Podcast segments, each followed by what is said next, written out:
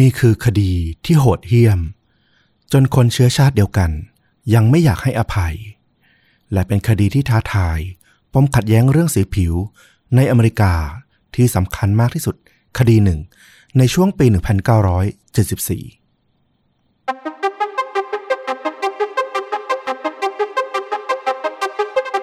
สวัสดีครับสวัสดีครับเรื่องจริงยิ่งกว่าหนังพอดแคสต์จากช่องชวนดูดะอยู่กับต้อมครับแล้วก็ฟลุ๊กครับกับหนึ่งเรื่องจริงสุดเข้มข้นจนถูกนำไปสร้างเป็นภาพยนตร์วันนี้คุณฟลุ๊กขายของนิดนึงเรื่องราวเป็นอย่างไรครับแล้วก็ระดับความรุนแรงเนี่ยมากน้อยแค่ไหนวันนี้เนี่ยเรื่องราวเป็นเรื่องราวของคดีคดีหนึ่งซึ่งเราว่าโอ้โหมันค่อนข้างโหดเหี้ยมทีเดียวนะเกิดขึ้นในปีช่วงประมาณทศวรรษหนึ่งพันเก้าร้อยเจ็ดสิบที่อเมริกาแล้วมันก็สร้างข้อถกเถียงในเรื่องของสีผิวพอสมควรเหมือนกันจากคดีนี้ต้องบอกว่าความรุนแรงนะของคดีนี้ในรายละเอียดเราว่าน่าจะ สี่จุดห้า เต็มห้านะประมาณนั้นเลยนะอืมแม้ว่าฟลุ๊กจะบอกว่าความรุนแรงนี่ระดับ สี่จุดห้า เต็มห้าแต่นี่คือข้อความอีดิทจากต้อมนะครับขอเตือนตัวโตๆเลยว่าความรุนแรงในคลิปนี้เยอะมากจริงๆมีรายละเอียดการทำร้ายที่ค่อนข้างโหดร้ายแล้วก็ทำให้จิตใจเนี่ยรู้สึกไม่สบายใจแน่ๆเพราะฉะนั้นไม่เหมาะกับเยาวชนแล้วก็คนที่จิตใจกำลังอยู่ในภาวะเครียดอ่อนไหวด้วยประการทั้งปวงแนะนำให้ข้ามไปก่อนเลยนะครับมาฟังอีกทีเมื่อพร้อมจะดีกว่าด้วยความปรารถนาดีจากต้อมกับฟลุ๊กนะครับผมเอาล่ะถ้าพร้อมแล้วเริ่มกันเลยครับครับวันนี้ก็จะพาต้อมแล้วก็คุณผู้ฟังเนาะไปยังประเทศสหรัฐอเมริกาที่เมืองเมืองหนึ่งชื่อว่าเมืองออกเดนรัฐยูทาห์เมืองออกเดนเนี่ยก็เป็นเมืองที่เจริญแล้วก็สวยงามมากๆนะเป็นเมืองที่ติดกับทะเลสาบขนาดใหญ่ที่ชื่อว่าซอลต์เลคหลายคนอาจจะพอคุ้นชื่อบ้างแล้วก็ตัวเมืองเนี่ยฝั่งหนึ่งเป็นทะเลสาบแล้วอีกฝั่งหนึ่งเนี่ยก็จะเห็นเป็นแนวเขาสวยเลยเป็นทิวเขาขนาดยาวแล้วก็ใหญ่มากๆตรงกลางเนี่ยด้วยความที่เมืองเนี่ยมันเป็นเมืองที่อยู่ใกล้แหล่งธรรมชาติมาตั้งแต่สมัยก่อนนะเนาะมันก็เลยกลายเป็นศูนย์กลางการคมนาคมทางรถไฟในอดีตเรียกว่าใครจะเดินทางข้ามทวีปข้ามประเทศอ่ะจะต้องมาผ่านที่สถานีที่เมืองออกเดนนี่แหละเป็นเมืองสำคัญเลยทีเดียวจนกระทั่งมาช่วงปีทศวรรษหนึ่งพันเก้าร้อยแปดสิบอ่ะเมืองรอบข้างเนี่ยมันก็เจริญกว่าแล้วก็มันก็ทำให้เมืองเนี้ยก็อาจจะดรอปลงแต่ว่าพวกอาคารแล้วก็พวกบ้านเรือนต่างๆที่มันเคยอยู่มาตลอดเนี่ยก็ยังอยู่กันหนาแน่นก็เรียกว่าเป็นเมืองที่เจริญเป็นอดีตเมืองการค้าเมืองการคมนาคมแล้วก็เป็นสถานที่พักผ่อนหย่อนใจที่สวยงามมากๆน่าสนใจมากๆเมืองหนึ่งเลยทีเดียวแต่ว่าเวลาพูดถึงเมืองนี้เนี่ยเหตุการณ์ที่มีชื่อเสียงมากที่สุดที่เวลาพูดถึงเมืองออกเดนเนี่ยมันดันกลายเป็นเรื่องราวของการปล้นที่เกิดขึ้นครั้งหนึ่งในปี หนึ่งพันเก้าร้อยเจ็ดสิบสี่ เพราะรายละเอียดของมันเนี่ยโหดเหี้ยมเอามากๆเลยทีเดียวเย็นวันที่ยี่สิบสองเมษายนปีหนึ่งพันเก้าร้อยเจ็ดสิบสี่เรื่องราวนี้เกิดขึ้นที่ร้านขายอุปกรณ์เครื่องเสียงแห่งหนึ่งมีชื่อว่า The Hi-Fi Shop Hi-Fi ก็เป็นชื่อของเครื่องเสียงเนาะเรื่องอุปกรณ์ทางเสียงหลายคนก็อาจจะเคยได้ยินร้านแห่งนี้เนี่ยก็เป็นร้านขายพวกอุปกรณ์เครื่องเสียงเนี่ยที่อยู่ในเมืองก็จะอยู่ติดกันหลายคู่หาติดกันหลายๆร้านนะเนาะรวมกันอยู่บนถนนที่ชื่อว่า East Washington Boulevardตัวร้าน Hi-Fi Shop เนี่ยเป็นร้านคูหาขนาดเล็กนะแค่ชั้นเดียวแต่ว่าตัวร้านเนี่ยจะมีชั้นใต้ดินมีห้องใต้ดินเอาไว้เก็บของพวกสัมภาระต่างๆวันนั้นเนี่ยมีพนักงานอยู่ที่ร้านด้วยกันสองคนคนหนึ่งเนี่ยเป็นลูกจ้างชายวัยยี่สิบปีชื่อว่า Stanley Walker เขาเนี่ยทำงานอยู่ที่ร้านเนี้ยมานานละแล้วอีกคนเนี่ยเป็นลูกจ้างสาวอายุสิบแปดปีชื่อว่า Michelle Ansleyมิเชลเนี่ยต้องบอกว่าเพิ่งได้รับการว่าจ้างให้มาทำงานที่ร้านนี้เนี่ยเพียงหนึ่งสัปดาห์เท่านั้นเองก็เรียกว่ายังใหม่มากๆแต่ว่าด้วยความที่เธอเนี่ยแม้อายุแค่สิบแปดปีแต่เธอก็แสดงความมุ่งมั่นนะว่าเออเนี่ยเธอตั้งใจที่จะมาทำงานแล้วก็เก็บเงินเพื่อสร้างอนาคตเพราะว่าเธอเพิ่งจะมั่นหมายกับแฟนหนุ่มแล้วก็มีแพลนที่จะแต่งงานกับแฟนหนุ่มในอีกราวๆสามเดือนข้างหน้าในวันที่ห้าสิงหาคมที่จะถึงวันนั้นเนี่ยสแตนลีย์แล้วก็มิเชลเนี่ยก็ช่วยกันปิดร้านตัวสแตนลีย์เนี่ยก็ปิดร้านไปก็พยายามมองหาไปนอกร้านนะเนาะเหตุผลก็คือเขารอเด็กชายคนหนึ่งอยู่ชื่อว่าคอตนี่คอตนี่เนี่ยเป็นหนุ่มเด็กหนุ่มวัยสิบหกปี มีชื่อจริงๆว่าคอร์ตนี่เนสบิทเขาเนี่ยจริงๆแล้วเรียนอยู่ที่โรงเรียนมัธยมของเมืองนะก็ไม่ได้อยู่ใกล้ร้านนี้หรอกแต่ว่าเวลาที่คอร์ตนี่เนี่ยมาทำธุระแถวย่านร้านค้าการค้าเนี่ยเขาก็จะมาขอสแตนลีย์มาขอจอดรถในที่จอดรถของร้านไฮไฟช็อปเนี่ยอยู่เสมอเพราะว่าที่จอดรถแถวนั้นเนี่ยมันหายากซึ่งวันนี้เนี่ยก็เหมือนเดิมเขาก็มาขอจอดรถแล้วก็ไปทำธุระทำให้สแตนลีย์เนี่ยก็กังวลว่าเออคอร์ตนี่ยังไม่มาสักทีเดี๋ยวจะทำให้เอารถออกไม่ได้ว่างั้นเถอะแล้วระหว่างที่กำลังปิดร้านไปรอไปเนี่ยประตูร้านก็เปิดออกสแตนลีย์ก็รีบเดินมาดูเลยคิดว่าเป็นคอร์ตนี่แต่ปรากฏว่าที่หน้าร้านอ่ะมันเป็นชายผิวดำสองสามหรือสี่คนเนี่ยไม่แน่ใจสแตนลีย์ก็ชะงักไปเล็กน้อยนะเพราะว่าเมืองออกเดนเนี่ยต้องบอกว่าเป็นเมืองที่ประชากรส่วนใหญ่เนี่ยเป็นคนผิวขาวดังนั้นมันก็จะไม่ค่อยเจอคนผิวดำที่มากันหลายๆคนน่ะทีเดียวบ่อยครั้งนักแต่ว่าสแตนลีย์ก็พยายามระงับอาการนะกลัวเสียมารยาทเพราะว่าลูกค้าเข้ามาในร้านจะบอกว่าเออรังเกียจคนผิวดำอะไรเงี้ยมันก็ไม่ได้เขาก็พยายามปฏิเสธบอกว่าเออร้านกำลังจะปิดนะถ้าสนใจมาดูพวกเครื่องเสียงเนี่ยให้มาใหม่วันหลังแล้วสแตนลีย์กับพนักงานสาวอีกคนนึงเนี่ยเขาผิวขาวทั้งคู่เลยใช่ไหมถูกต้องทั้งคู่เป็นคนผิวขาวแล้วก่อนที่สแตนลีย์เนี่ยจะพยายามเชิญลูกค้ากลับเนาะปรากฏว่าชายผิวดำคนหนึ่งก็ยกปืนพกขึ้นมาตอนนี้สแตนลีย์ก็เริ่มตกใจละเขาสังเกตเห็นชายผิวดำกลุ่มนี้เนี่ย สามถึงสี่ คนเนี่ยดูลักษณะแล้วก็อายุราวๆสิบเก้าปียี่สิบปีใกล้เคียงกับเขานี่แหละแต่ว่าทั้งหมดเนี่ยต่างรุมเข้ามาแล้วก็จับสแตนลีย์แล้วก็มิเชลเนี่ยมัดรวมกันแล้วก็พาลากลงไปยังชั้นใต้ดินของร้านไปยังที่เก็บของจังหวะนั้นเองที่พวกโจรเนี่ยกำลังมัดตัวนะพนักงานของร้านทั้งสแตนลีย์แล้วก็มิเชลไว้ที่ชั้นใต้ดินเนี่ยเด็กหนุ่มคอร์ตนี่เข้ามาที่ร้านพอดีเขาตั้งใจจะมาขอบคุณสแตนลีย์เนาะที่อนุญาตให้เขามาจอดรถพวกชายผิวดำเนี่ยที่อยู่ชั้นบนเนี่ยพอเห็นเข้าก็กลัวว่าจะผิดสังเกตก็เลยจับคอร์ตนี่เป็นตัวประกันอีกคนหนึ่งลากเขาลงไปที่ชั้นใต้ดินเอาปืนขู่แล้วก็จับมัดรวมกับสแตนลีย์แล้วก็มิเชลตอนนี้เนี่ยตัวประกันทั้งสามคนผิวขาวหมดนะก็เริ่มที่จะร้อนใจเล็กๆละเพราะว่าท่าทีของพวกโจรเนี่ยดูไม่ได้รีบร้อนที่จะรีบขโมยแล้วก็รีบจากไปเลยอาจจะด้วยว่าร้านนี้เนี่ยมันเป็นร้านขายพวกเครื่องเสียงอะเนาะของที่จะขโมยที่จะขนไม่ได้เนี่ยมันก็จะมีขนาดใหญ่พอประมาณก็อาจจะเป็นไปได้ว่าพวกเขาเนี่ยต้องรอให้รถมาถึงแล้วก็ค่อยๆขนย้ายหรือเปล่าแต่มันก็ยังมีจุดที่ทำให้ไม่สบายใจอยู่ก็เพราะว่าพวกโจรเนี่ยเดินไปเดินมาแล้วก็เฝ้าพวกเขาอยู่เนี่ยที่ชั้นใต้ดินดูไม่ได้สนใจที่จะไปดูพวกเครื่องเสียงแต่อย่างใดเลยในช่วงเวลาใกล้กันนะเนื่องจากมันก็เริ่มเย็นแล้วก็ค่ำละคุณออเรนวอลเกอร์คุณพ่อของสแตนลีย์อายุสี่สิบสามปีก็รออยู่ที่บ้านก็ดูนาฬิกาลูกชายปกติกลับจากที่ทำงานเนี่ยตอนนี้ต้องถึงบ้านละแต่วันนี้ยังไม่กลับมาสักทีแล้วก็ไม่ได้บอกไว้ก่อนด้วยว่าจะไปธุระหรือว่าจะไปที่ไหนพอเห็นเริ่มค่ำก็เริ่มใจคอไม่ดีก็เลยเดินไปหาลูกชายที่ร้านไฮไฟช็อปจังหวะนั้นเนี่ยเขาก็เจอกับหญิงสาวคนหนึ่งเหมือนกันแคโรลเนี่ยเป็นคุณแม่ของเด็กหนุ่มคอร์ตนี่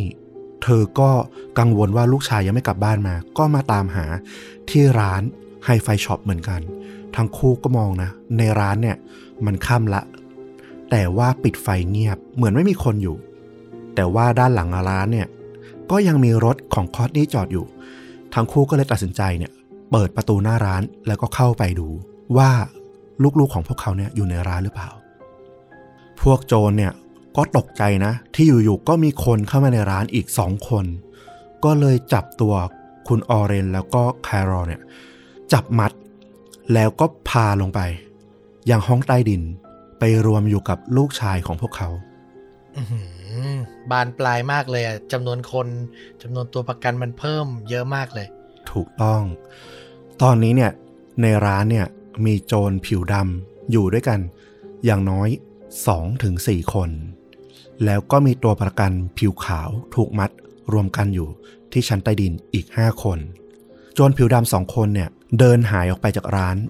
อาจจะเป็นไปได้ว่าไปเตรียมตัวที่จะขนย้ายของหรือไปเตรียมรถที่จะเอามาขโมยตอนนี้เนี่ยเหลือโจรผิวดำอีกสองคนยืนคุมพวกตัวประกันอยู่ชายคนหนึ่งเนี่ยเป็นชายผิวดำริมฝีปากหนาแล้วก็หน้าผากเนี่ยค่อนข้างกว้างผมหยิกสั้นแล้วก็สวมแว่นเขาถูกโจรอีกคนเนี่ยเรียกด้วยชื่อว่าปีแอร์ขณะที่โจรอีกคนเนี่ยที่อยู่ด้วยกันเนี่ยเป็นชายผิวดำแล้วก็ถักผมทรงเดรสล็อกนะเขาไว้หนวดหนาเลยแล้วก็สวมแว่นเหมือนเหมือนกันเขามีชื่อว่าแอนดรูปีแอร์กับแอนดรูเนี่ยก็ยืนเฝ้าตัวประกันเอาไว้ปีแอร์ถือปืนส่วนแอนดรูเนี่ยก็เดินวนไปรอบๆแล้วปีแอร์ก็บอกกับแอนดรูว่า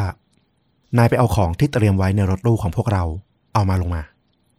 แครอลแล้วก็ออเรนนะที่เป็นผู้ใหญ่ที่สุดเนี่ยก็มองหน้ากันละแล้วก็มองลูกๆด้วยความกังวลว่าของอะไรมาปล้นมาขโมยทำไมต้องจับตัวประกันแล้วต้องเตรียมของอะไรเอามาใช้กับตัวประกันเหรอที่สำคัญอย่างที่บอกพวกโจรก็ไม่มีท่าทีที่จะกระวนกระวายรีบหนีไปอย่างใดเผยชื่อเผยหน้าตัวเองแบบไม่เกรงกลัวอะไรเลยสักพักชายที่ชื่อแอนดรูก็กลับเข้ามาที่ชั้นใต้ดินเขาถือถุงกระดาษสีน้ำตาลใบหนึ่งลงมาด้วยพอเขาเอาของข้างในออกมาเนี่ยมันเป็นวัตถุที่ดูคล้ายขวดพอเขาเอาออกมาชัดๆเนี่ยพวกตัวประกันก็เห็นชัดแล้วว่ามันคือขวดผลิตภัณฑ์ยี่ห้อดราโนหรือเดเรโนเนี่ยเราไม่แน่ใจนะออกเสียงไม่ค่อยถูกเหมือนกันแต่สรุปก็คือมันคือ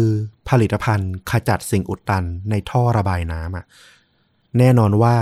ไอ้น้ำยาแบบนี้เนี่ยมันมีฤทธิ์กัดกร่อนสูงมากถึงขนาดขจัดพวก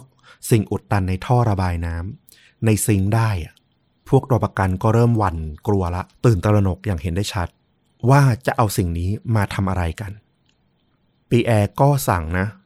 ให้แอนดรูเนี่ยเอาน้ำยาล้างท่อระบายน้ำเนี่ยเทใส่ถ้วยหนึ่งถ้วยจากนั้นปีแอร์ก็สั่งให้ออเรนนะคุณพ่อเนี่ยบอกว่าให้เอาไอ้ถ้วยเนี่ยไปกรอกปากใส่ตัวประกันแต่ละคนที่ถูกมัดเอาไว้เฮ้ย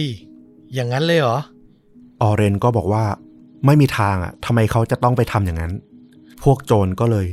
มัดออเรนกลับแล้วก็มัดปากเขาแล้วก็โยนเขาทิ้งลงกับพื้นห้องพอใช้ตัวประกัน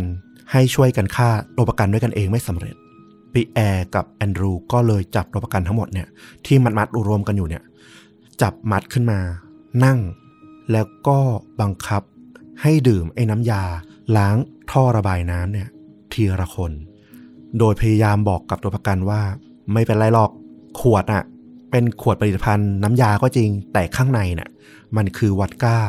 ที่ผสมยานอนหลับต่างหากล่ะไม่ต้องกลัวแล้วใครจะไปเชื่อแล้วใส่ขวดน้ำยาล้างท่อมาทำไมอ่ะถูกต้องจากนั้นแอนดรูกับปีแอร์ก็ช่วยกันจับตัวประกันแต่ละคนเนี่ยอ้าปากแล้วก็กรอกไอ้น้ำยาเนี่ยลงไปสแตนลีย์กับคอร์ทนี่เนี่ยโดนเป็นคนแรกๆพอน้ำยาเนี่ยมันโดนกรอกลงไปที่ปากเนี่ยมันก็ทำให้รอบริมฝีปากเนี่ยพองออกมาลิ้นแล้วก็คอของเหยื่อเนี่ยโดนลวกไหม้ออกมา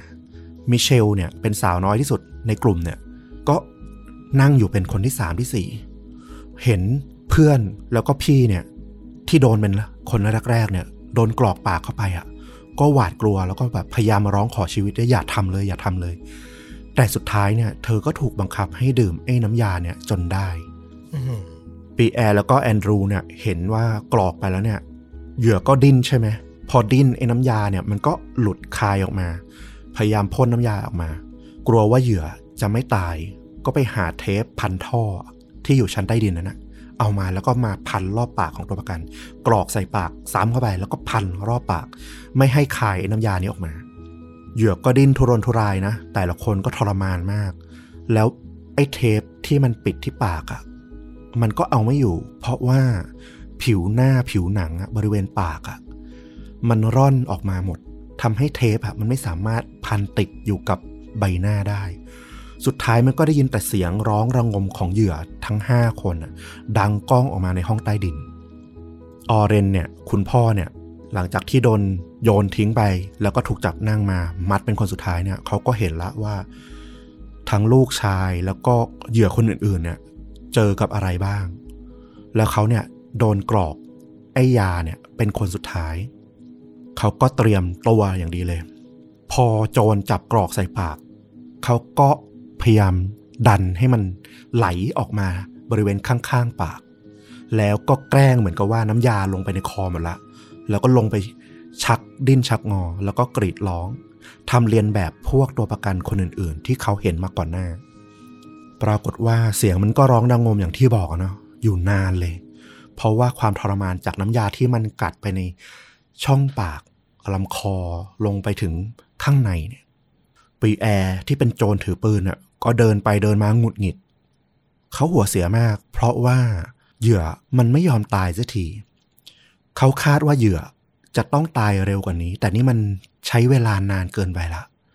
แล้วเสียงมันก็ดังมากพวกเหยื่อทั้งห้าคนก็ร้องค่ำควรอยู่อย่างนั้นแถมตอนนี้เนี่ยสภาพของห้องใต้ดินเนี่ยมันดูเละเทะไปหมด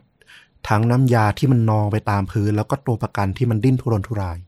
เขารู้สึกว่าเขาคุมสถานการณ์นี้เอาไว้ไม่ได้ละเขาก็เดินมาที่แครอลนะแล้วก็คอร์ตนี่คุณแม่กับลูกชายเดินมาที่ด้านหลังของพวกเขา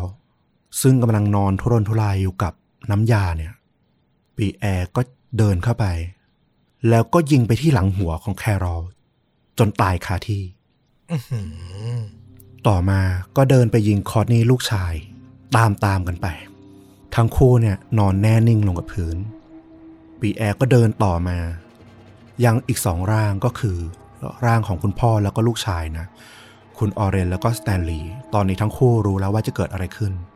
พวกโจรจะต้องฆ่าเขาแล้วโจรก็ยิงใส่สแตนลีย์ที่นั่งอยู่สแตนลีย์ก็พยายามเอี้ยวตัวหลบนะทำให้พลาดจุดสำคัญเขาก็ไม่ได้ตายโจรเห็นก็ยิ่งโกรธนะปีแอร์ก็เดินตามมายิงพลาดงั้นก็ยิงจ่อที่หัวเอาให้ชัวร์เลยแล้วกันออเรนเนี่ยคุณพ่อตั้งแต่นัดแรกละที่เห็นลูกชายถูกยิงอะใจก็แทบจะสลายอยู่ละพอลูกชายโดนตามเดินมาแล้วก็ปืนจ่อที่หลังศีรษะแล้วก็ยิงซ้ำแบบกระชั้นชิดต่อหน้าเขาอะออเรนเนี่ยคือแทบจะขาดใจตายตามลูกชายไปเลยเขาเหมือนหลุดออกไปจากร่างเนี่ยเขารู้สึกว่าสถานการณ์ที่มันเกิดขึ้นทั้งหมดอะมันไม่เคยเกิดขึ้นจริงเขาพยายามหลอกตัวเองไปถึงขั้นนั้นแล้วอะแต่ในไม่ช้าพี่แอร์ก็เดินมาถึงออเรนแล้วก็ยิงเขาใส่ออเรนจนนอนลงไปแน่นิ่งเหมือนกันพี่แอร์หันมามองกับเหยื่อสาวคนสุดท้ายนะมิเชลที่นั่งสั่นกลัวนะเห็น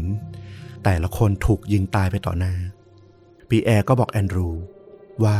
ออกไปรอที่ชั้นบนก่อนเดี๋ยวฉันขอทำธุระอะไรนิดหน่อยแอนดรูก็มองหน้านะเหมือนจะรู้ว่าจะเกิดอะไรขึ้นแล้วเขาก็ออกไปจากห้องนั้นเดินขึ้นไปชั้นบนจากนั้นพี่แอร์ก็ลากมิเชลเนี่ยไปที่มุมห้องใต้ดินที่ลึกที่สุดแล้วก็เอาปืนเนี่ยบังคับให้เธอเนี่ยถอดเสื้อผ้าออกมิเชลก็ยอมนะเพราะว่ากลัวตายเห็นทั้งรุ่นพี่ที่ร้านแล้วก็คนต่างๆอีก สองสาม คนเนี่ยถูกยิงไปต่อหน้าเธอก็ยอมถอดเสื้อผ้าจากนั้นพี่แอร์ก็ข่มขืนเธอนานกว่าครึ่งชั่วโมงโดยที่มิเชลเนี่ยก็ร้องอ้อนวอนอยู่ตลอดเวลาให้ปล่อยเธอไป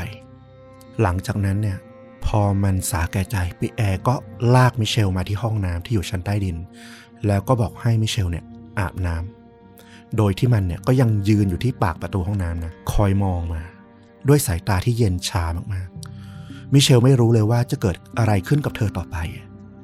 จากนั้นพี่แอร์ก็ลากมิเชลที่เปลือยเปล่าอยู่เนี่ยกลับมาที่กลางห้องใต้ดินตรงที่ตัวประกันคนอื่นๆเนี่ยนอนตายอยู่แล้วก็โยนเธอเนี่ยผลักเธอลงไปกับพื้นตรงหน้าแล้วพี่แอร์ก็เอาปืนจ่อยิงที่ด้านหลังศีรษะของมิเชลตายตามไปในตอนนั้นเนี่ยความจริงคุณออเรนคุณพ่อเนี่ยยังไม่ตายเขานอนหายใจรวยรินอยู่แกล้งตายเขาได้ยินทุกสิ่งทุกอย่างที่มันเกิดขึ้นเสียงของเด็กสาวเนี่ยมันดังชัดอยู่ในหูเขามากๆคำพูดสุดท้ายของเธอคือได้โปรดฉันยังอายุน้อยอยู่เลยฉันยังไม่อยากตายแล้วสิ้นคำเสียงปืนก็ดังก้องขึ้นมาแล้วจากนั้นห้องก็เงียบสนิท แอนดรูพอได้ยินเสียงปืนก็กลับเข้ามาที่ชั้นใต้ดินนะเขากับพี่แอนเนี่ยก็ช่วยกันสำรวจร่างต่างๆที่นอนอยู่กับพื้นให้แน่ใจว่าเหยื่อทุกคนเนี่ยตายอย่างแน่นอนและแน่นอนว่าทั้งคู่ก็เลยพบว่าออเรนเนี่ยยังไม่เสียชีวิตพี่แอนก็นั่งคล่อมร่างของออเรนนะเขาหาลวดมาแล้วก็พันไปรอบคอของออเรนแล้วก็พยายามรัดคอกะให้ตายแต่ว่าเหมือนคนที่ไม่เคยทำอะรัดยังไงก็ไม่ตายสักทีสุดท้ายปีแอร์เนี่ยก็ลุกขึ้นแอนดรูเดินมาแล้วก็ยื่นปากกาลูกลื่นให้ปีแอร์เนี่ยเอาปากกาลูกลื่นมาไว้ในมือแล้วก็จ่อไปที่ใบหูของออเรนที่นอนตะแคงข้างอยู่เสียบมันลงไปในหูจากนั้นก็กระทืบที่ก้นของปากกาเนี่ยจนทะลุแก้วหูของออเรนเขาบอกว่าปากกาเนี่ยมันแทงทะลุเฉียงลงไปเนี่ยจากหูเนี่ยลงไปถึงลำคอเลยทีเดียวมันโหดร้ายมากจริงๆอ่ะทำกันเหมือนไม่ใช่มนุษย์ด้วยกันเลยอ่ะปีแอร์แล้วก็แอนดรูเนี่ยพอแน่ใจแล้วว่าไม่มีใครเหลือรอดทั้งคู่ก็กลับขึ้นไปที่ชั้นบนแล้วก็ช่วยขนเครื่องเสียงในร้านเนี่ยกับเพื่อนที่มาด้วยกันเนี่ยเอาไปขึ้นรถตู้สองคันที่จอดทิ้งไว้ด้านนอกได้ทรัพย์สินไปมูลค่า สองหมื่นสี่พันดอลลาร์ซึ่งเอาจริงๆเนี่ยมันไม่คุ้มเลยกับห้าชีวิตแล้วก็ความรุนแรงที่พวกเขาได้รับก่อนที่จะเสียชีวิตไปโจรทั้งหกคนเนี่ยก็ขับรถแล้วก็หายไปอย่างลอยนวลต้องใช้เวลาหลังจากนั้นเนี่ยเกือบสามชั่วโมงครอบครัวของออเรนนะภรรยาก็กังวลแล้วว่าเออสามีเนี่ยไปตามลูกชายหายไปหลายชั่วโมงละแล้วก็ยังไม่กลับมาทั้งคู่เลยก็กลัวว่าจะเกิดอะไรขึ้นเกิดอุบัติเหตุหรือเปล่าก็ตามหานะจากบ้านย้อนไปถึงที่ร้านเธอก็มากับลูกชายคนเล็กทั้งคู่มาถึงที่ร้านก็เห็นว่าเออก็มีรถจอดอยู่ก็เลยเปิดร้านไฮไฟช็อตเนี่ยเข้าไปลูกชายคนเล็กเนี่ยของออเรนเนี่ยพอเข้าไปในร้านก็ได้ยินเสียงดังแผ่วเบามาจากห้องใต้ดินเพราะว่าร้านเนี่ยมันเงียบมากเสียงเล็กๆน้อยๆเนี่ยก็แทบจะได้ยินชัดเลยทีเดียวเขาเนี่ยก็เลยพาคุณแม่ไปพังประตูที่ด้านหลังเพื่อที่จะลงไปที่ชั้นใต้ดินแล้วที่นั่นพวกเขาก็ได้พบกับร่างไร้วิญญาณจำนวนหลายร่างที่นอนแน่นิ่งอยู่ภรรยาของออเรนก็รีบโทรแจ้งตำรวจนะตำรวจก็รีบแจ้งรถพยาบาลมาถึงที่ร้านตอนที่มาถึงเนี่ยตำรวจตรวจสภาพแล้วก็บอกว่ามิเชลได้เสียชีวิตส่วนแคโรลที่เชื่อว่าเสียชีวิตในตอนแรกเนี่ยยังหายใจแผ่วเบาอยู่ก็รีบนำตัวส่งโรงพยาบาลแต่ปรากฏว่าไปถึงที่โรงพยาบาลเธอก็สิ้นใจตายไปซะก่อนละส่วนด้านลูกชายของแคโรลนะคอร์ตนี่เนี่ยที่เชื่อว่าน่าจะโดนยิงตายไปตอนแรกๆเนี่ยปรากฏว่ารอดปาฏิหาริย์แต่ว่าแผลที่ถูกยิงเนี่ยมันก็ไปทำลายสมองเนี่ยอย่างรุนแรงแม้จะถูกไปส่งไปรักษาที่โรงพยาบาลเนี่ยแต่หมอก็บอกว่าโอ้โหสมองมันเสียหายหนักมากถึงจะรอดชีวิตเนี่ยแต่ก็ไม่กลับมาเป็นปกติได้อย่างแน่นอนคอร์ตนี่เนี่ยต้องรักษาตัวอยู่ที่โรงพยาบาลเนี่ยนานถึงสองร้อยหกสิบหกวันนะถึงจะกลับบ้านได้แล้วแม้ว่าเขาเนี่ยจะรอดชีวิตแต่ว่าอาการบาดเจ็บที่เขาได้รับเนี่ยมันก็ทำให้เขาเนี่ยมีอาการความจำเสื่อมแล้วก็ความเจ็บปวดที่อยู่ในหัวเนี่ยเรื้อรังติดตัวไปตลอดชีวิตเลยคอร์ตนี่เนี่ยเสียชีวิตเมื่อวันที่สี่มิถุนายนปีสองพันสองนะตอนอายุสี่สิบสี่ปีเขาต้องทรมานกับสิ่งนี้เนี่ยยาวนานถึงยี่สิบแปดปีเต็มนะตั้งแต่อายุสิบหกโดยที่อนาคตยังเปิดกว้างอีกมากแต่ต้องมาจบลงทั้งหมดเนี่ยด้วยเรื่องนี้ส่วนคุณพ่อนะออเรนวอลเกอร์เนี่ยเขาเนี่ยรอดชีวิตอย่างปาฏิหาริย์เหมือนกันเขามีแผลที่ไหม้ที่ปากที่คางเนี่ยจำนวนมากเพราะว่าเขาพยายามพ่นยาเนี่ยไม่ให้มันไหลลงคอทำให้ตัวน้ำยาเนี่ยมันมากัดที่บริเวณรอบปากแล้วก็บริเวณคางเนี่ยมากกว่าคนอื่นๆนอกจากนี้เนี่ยหูของเขาเนี่ยก็ยังเสียหายอย่างหนักจากปากกาที่โดนกระทืบซ้ำลงไปแต่อย่างไรก็ตามทั้งหมดเนี่ยเขาก็ยังสามารถรักษาแล้วก็ฟื้นกลับมาใช้ชีวิตตามปกติได้ แต่แน่นอนว่าการสูญเสียลูกชายอย่างสแตนลีย์ไปเนี่ยมันไม่สามารถที่จะทำให้เขาเนี่ยกลับไปเหมือนเดิมได้จริงๆหรอกพอตำรวจมาถึงแล้วก็รู้ว่าเกิดอะไรขึ้นนะเป็นข่าวดังออกไปทั้งเมืองเลย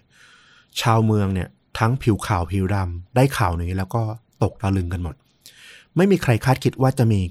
เรื่องราวที่รุนแรงขนาดนี้เกิดขึ้นในออกเดนเมืองที่เงียบสงบมากๆเมืองหนึ่งตอนนั้นเนี่ย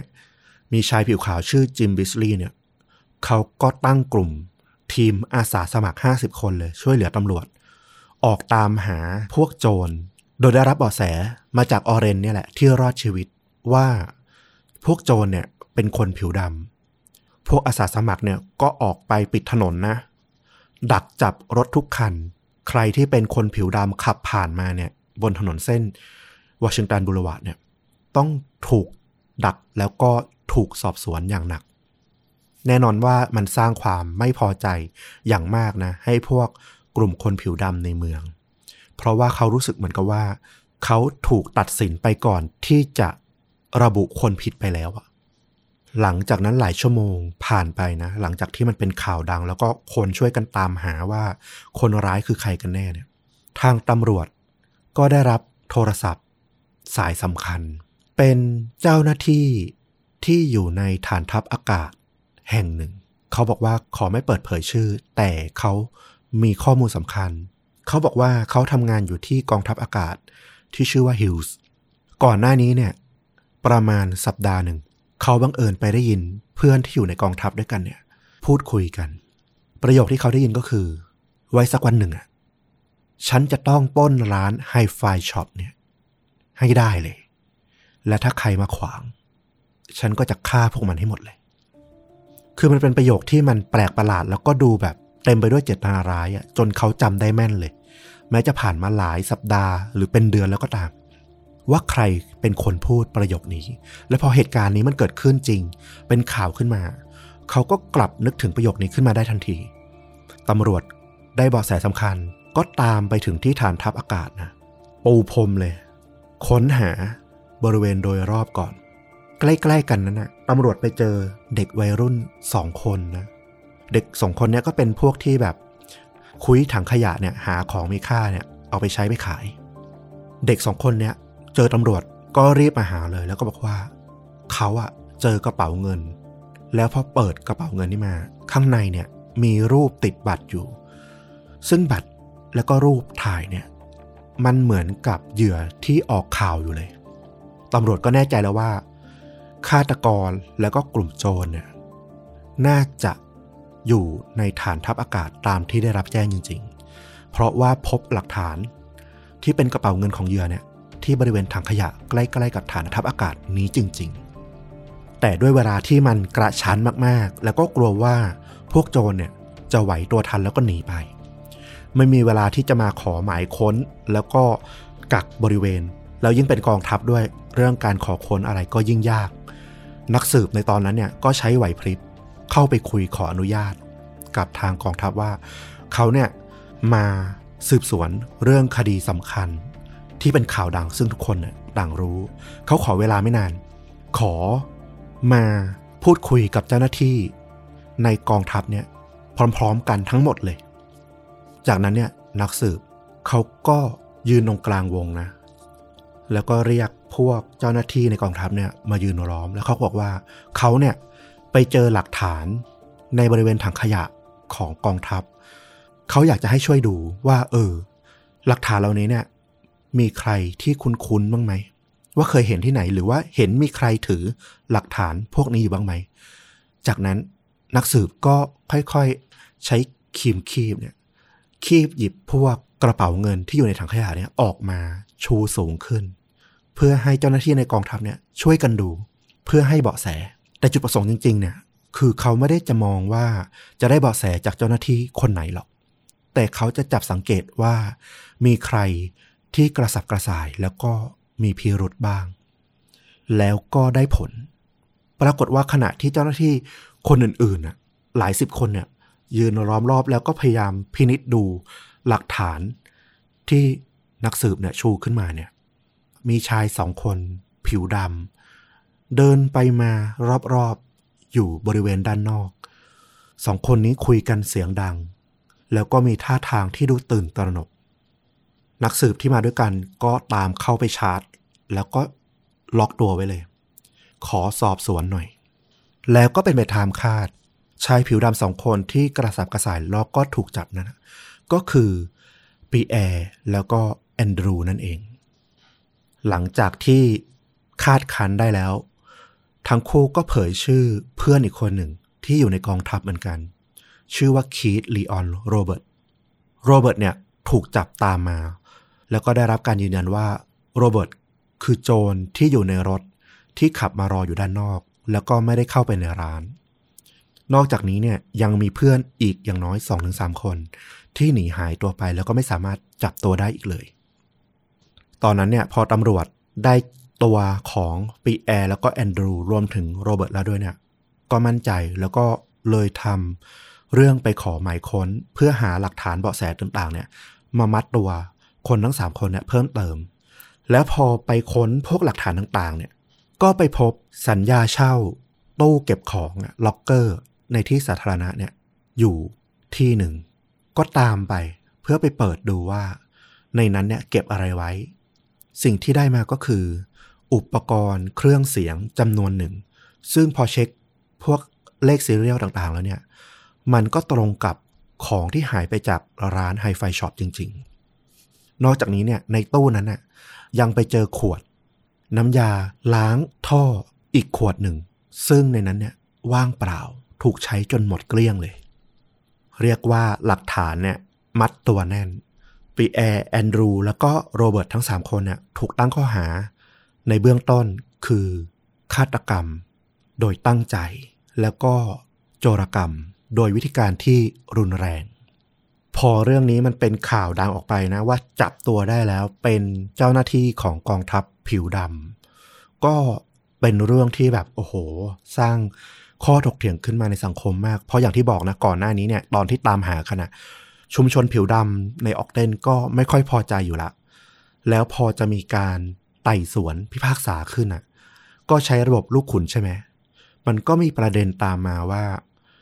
ศาลเนี่ยทำการเลือกลูกขุนเนี่ยโดยเลือกคนขาวมาเกือบหมดเลยมีลูกขุนคนหนึ่งเป็นคนผิวดำชื่อกิลเลสปี้เขาเนี่ยได้รับเลือกมาแต่ว่ายังไม่ได้ผ่านนะต้องมีการสอบก่อนว่าเหมาะสมหรือเปล่าเขาเป็นคนผิวดำคนเดียวเลยที่ถูกเรียกมาในตอนที่เขามาที่ศาลเนี่ยแล้วก็รอผลอยู่เนี่ยว่าเขาจะได้เป็นลูกขุนหรือเปล่าเนี่ยเขาบอกว่ามีลูกขุนคนหนึ่งไปเห็นข้อความเขียนอยู่ในผ้าเช็ดหน้า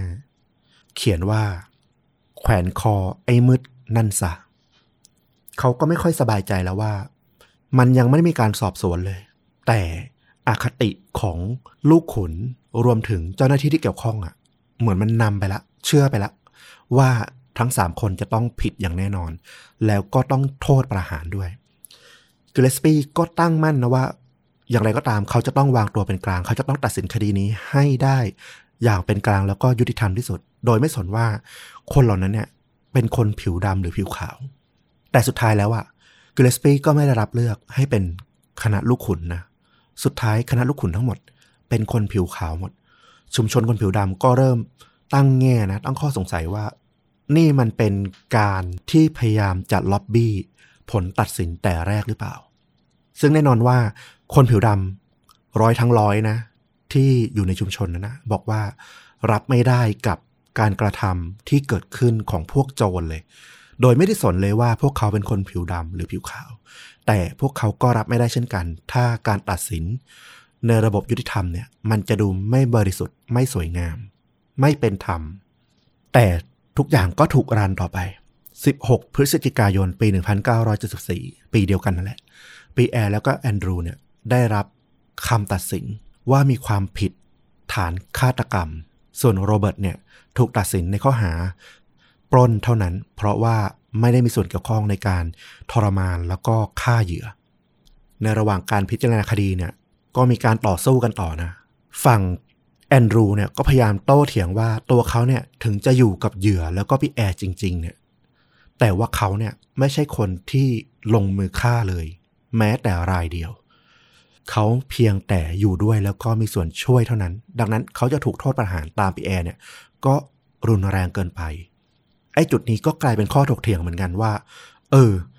ไม่ได้ลงมือแต่มีส่วนร่วมในการฆ่าเนี่ยควรจะโทษแบบไหนและถ้าตัดสินรุนแรงเกินไปเกินขอบเขตไปจะถูกตำหนิว่าเป็นเพราะเขาผิวดำหรือเปล่าก็เป็นข้อโต้แย้งอย่างหนักเหมือนกันในเรื่องนี้แต่ว่าระหว่างนั้นเนี่ยระหว่างสอบสวนเนี่ยมันก็มีข้อมูลว่าเหตุผลที่พวกเขาเนี่ยเลือกใช้น้ำยาขจัดท่อตันเนี่ยก็เพราะว่าแอนดรูเนี่ยไปดูหนังเรื่องหนึ่งชื่อเรื่องว่า Magnum Force ออกฉายในปี หนึ่งพันเก้าร้อยเจ็ดสิบสาม หนึ่งปีก่อนที่จะเกิดการปล้นในฉากของหนังเนี่ยมีฉากหนึ่งที่ตัวละครเนี่ยถูกบังคับให้ดื่มไอ้ผลิตภัณฑ์ดราโน่เนี่ยแล้วก็เสียชีวิตแทบจะทันทีเลยแอนดรูก็เอาไปเล่าให้ปีแอร์ฟังนะว่าเออเนี่ยนี่น่าจะเป็นวิธีการฆ่าที่ได้ผลที่สุดนะถ้าจะฆ่าใครสักคนใช้น้ำยาเนี่ยน่าจะดีที่สุดเหยื่อตายอย่างแน่นอนแล้วก็ตายเร็วแต่แน่นอนว่ามันเป็นหนังอะเนาะอย่างที่ฟังมาก็คือทุกอย่างมันผิดแผนไปหมดเพราะว่าเหยื่อไม่ตายอย่างที่พวกเขาคิดมีพยานที่รอดออกมาชี้ตัวพวกเขาได้ซ้ำนั่นก็คือออเรนวอล์เกอร์จริงๆพยานที่รอดออกมาเนี่ยมีด้วยกันสองคนอย่างที่บอกเนอะก็คือออเรนแล้วก็คอตนี่อย่างแต่ว่าคอตนี่เนี่ยสมองเสียหายหนักมากจนไม่สามารถขึ้นให้การเป็นพยานได้เลยต้องให้คุณพ่อของเขาเนี่ยซึ่งรอดชีวิตเหลืออยู่คนเดียวในบ้านเนี่ยเพราะว่าภรรยาก็เสียชีวิตไปแล้วเนี่ยต้องขึ้นมาเป็นพยานให้กับลูกชายแทนจากการสอบสวนของตำรวจเนี่ยที่อธิบายต่อศาลนะว่าแอนดรูเองเนี่ยถึงจะไม่ได้ลงมือแต่ก็สมควรถูกประหารชีวิตเพราะว่าหลังจากที่สอบสวนแล้วเนี่ยระบุได้ว่าแผนการปล้นที่เกิดขึ้นครั้งนี้เนี่ยแม้ว่าปีแอร์จะเป็นคนลงมือแทบทั้งหมดในสิ่งที่เกิดขึ้นแต่มันสมอง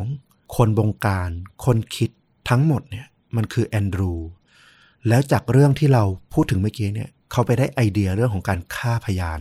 ฆ่าเหยื่อเนี่ยมาจากการดูหนังนั่นเท่ากับว่าแอนดรูเองอ่ะเป็นคนที่ตั้งใจวางแผนที่จะฆ่าเหยื่อมาตั้งแต่ต้นอยู่แล้วแม้จะไม่ใช่คนลงมือและเขาก็ยังเป็นคนที่ไปซื้อไอ้น้ำยาเนี่ยมาจากมินิมาร์ทเองด้วยผลสุดท้ายปีแอร์ที่ลงมือแล้วก็ถูกตัดสินไปก่อนหน้านะว่าต้องถูกประหารเนี่ยก็ถูกประหารไปก่อนนะในวันที่ยี่สิบแปดสิงหาคมปี หนึ่งพันเก้าร้อยแปดสิบเจ็ดตอนอายุได้สามสิบสี่ปีต้องรอเวลาผ่านมาเกือบสิบปีนะกว่าที่เขาเนี่ยจะถูกประหารแล้วก็เป็นบุคคลแรกในรัฐยูทาห์ด้วยที่ถูกประหารด้วยการฉีดยาพิษมีเรื่องราวที่น่าสนใจของปีแอร์นิดหนึ่งตรงที่ว่าตอนที่เขาติดคุกมันยาวนานเป็นสิบปีเนี่ยเขาเนี่ยพยายามเปลี่ยนชื่อของเขาเนี่ยถึงยี่สิบเจ็ดครั้งด้วยกันเพราะต้องการที่จะปกป้องชื่อเสียงของตระกูลนะนะไม่อยากให้ครอบครัวญาติของของเขาเองเนี่ยถูกสังคมประณามตำหนิแล้วก็ทำร้ายหลังจากที่ปีแอร์เสียชีวิตไปเนี่ยก็มีข้อมูลออกมาว่าในช่วงสุดท้ายของการมีชีวิตของเขาเนี่ยที่อยู่ในคุกเนี่ยเขากลายเป็นคนที่ศรัทธาในศาสนามากๆอาจจะเป็นเพราะว่าเขารู้ตัวว่าเขาจะต้องถูกประหารเขาอธิษฐานสวดมนต์อ้อนวอนต่อพระเจ้าเป็นประจำไม่รู้ว่าเพื่อตัวเองหรือเพื่อเหยื่อที่เขาได้สังหารไปกันแน่นะแต่สำหรับคุณออเรนวอล์เกอร์นะคุณพ่อที่รอดชีวิตเขาบอกว่าแม้เขาจะได้ยินมาว่าปีแอร์เนี่ยใช้ชีวิตช่วงท้ายๆเนี่ยเป็นผู้ที่ศรัทธาในศาสนาแต่เขาไม่เคยให้อภัยปีแอร์เลยเพราะภาพหนึ่งเนี่ยที่เขาจำได้ติดตามมาตลอดเนี่ยก็คือภาพที่ปีแอร์ยิงแคโรลแล้วก็ยิงคอตนี่เนี่ยท่าทางแล้วก็สีหน้าของปีแอร์ในตอนนั้นนะมันเต็มไปด้วยความเย่อหยิ่งหยิ่งทะนงเขาเหมือนสนุกกับสิ่งที่เกิดขึ้นรู้สึกยินดีรู้สึกดีใจที่ได้ฆ่าชีวิตคนไปสองคนต่อหน้าแน่นอนว่ามันไม่ได้จบแค่นั้นมันยังตามมาอีกหลายชีวิตด้วยกันออเรนบอกว่าเขาไม่เคยที่จะสามารถอภัยให้กับปีแอร์ได้เลยยิ่งทุกวันนี้เนี่ยที่เขาใช้ชีวิตที่เหลือรอดมาเนี่ยเขาต้องอยู่กับภรรยาที่บาดเจ็บทางจิตใจไม่แพ้กันเนี่ยที่เสียลูกชายไปและโดยเฉพาะลูกชายคนเล็กคนที่ไปเจอศพของพี่ชายของเขาเนี่ยทุกวันนี้เนี่ยลูกชายคนเล็กของบ้านเขาเนี่ยยังไม่สามารถ ที่จะลงไปในห้องใต้ดินของบ้านได้อีกเลยอ่ะกลายเป็นปมฝังใจไปตลอดชีวิตหลังจากเป็นข้อถกเถียงกันมายาวนานนะในที่สุดแอนดรูก็ได้รับคำตัดสินให้ประหารชีวิตตามไปในวันที่สามสิบกรกฎาคมปีหนึ่งพันเก้าร้อยเก้าสิบเอ็ดเขาอายุได้สามสิบเจ็ดปีแล้วก็ถูกประหารชีวิตด้วยการฉีดยาในช่วงท้ายๆของลมหายใจเนี่ยเขาก็บอกลาครอบครัวแล้วก็ญาติๆนะเหมือนว่าเขาพยายามจะสำนึกกับสิ่งที่มันเกิดขึ้นแต่ก็ไม่ทันไปซะแล้วล่ะส่วนโรเบิร์ตที่ถูกตัดสินว่ามีส่วนร่วมในการโจรกรรมนะแต่ไม่เกี่ยวข้องกับการฆาตกรรมเนี่ยก็ถูกจำคุกตลอดชีวิตไปแต่ว่าก็ได้รับการลดหย่อนนะและสุดท้ายก็ออกมาจากคุกหลังจากติดคุกไปได้สิบสามปีแต่ว่าในวันที่แปดสิงหาคมปีหนึ่งพันเก้าร้อยเก้าสิบสองประมาณหนึ่งสัปดาห์หลังการเสียชีวิตของแอนดรูนะเขาก็ฆ่าตัวตายตามไปก็ไม่รู้เหมือนกันว่าโรเบิร์ตเนี่ยรู้สึกทนไม่ไหวกับแรงกดดันที่สังคมเนี่ยมีมาต่อเขาหรือว่าเขารู้สึกเสียใจในสิ่งที่เขาได้กระทำโดยอ้อมให้มีเหยื่อเนี่ยเสียชีวิตด้วยความทารุณก็ไม่รู้เหมือนกันว่าเขาฆ่าตัวตายไปด้วยความรู้สึกแบบไหนแต่สุดท้ายก็คือโจรทั้งสามคนก็ถูกตัดสินประหารชีวิตสองคนและตัดสินใจจบชีวิตตัวเองตายตามไปอีกหนึ่งคนโดยที่โจรอีกสามคนไม่เคยถูกจับตัวได้ไม่แน่ใจเหมือนกันว่ามีตัวตนจริงๆหรืออาจจะหายตัวไปเฉยๆนะก็ไม่มีใครระบุได้หลังจากนั้นเรื่องสุดท้ายที่จะเล่าถึงเกี่ยวกับเคสนี้ก็คือในช่วงที่ปีแอร์แล้วแอนดรูยังไม่ถูกประหารนะเขาถูกขังอยู่ในเรือนจำที่รัฐยูทาห์แน่นอนว่าเขาเป็นคดีที่โด่งดังมากๆโหดร้ายโหดเหี้ยมทารุณเต็มไปด้วยข้อถกเถียงและคำสาปแช่งประณามผู้กระทำผิดจากทั้งคนผิวดำแล้วก็คนผิวขาวนักโทษประหารชีวิตคนหนึ่งชื่อว่าแกรี่กิลมัวร์เขาก็ถูกตัดสินประหารชีวิตก่อนนะมีเรื่องเล่าว่าระหว่างที่เขาถูกพาไปเดินจากห้องขังเขาเนี่ยไปยังห้องที่จะประหารด้วยการยิงเนี่ยตอนนั้นยังไม่มีฉีดยาในปีหนึ่งพันเก้าร้อยเจ็ดสิบเจ็ดเขาเดินผ่านไปผ่านห้องของปีแอร์แล้วก็แอนดรูเขาเห็นปีแอร์กับแอนดรูแล้วเขาก็หันไปมองทั้งคู่แล้วก็บอกว่าแล้วไปพบกันฉันจะรอพวกนายอยู่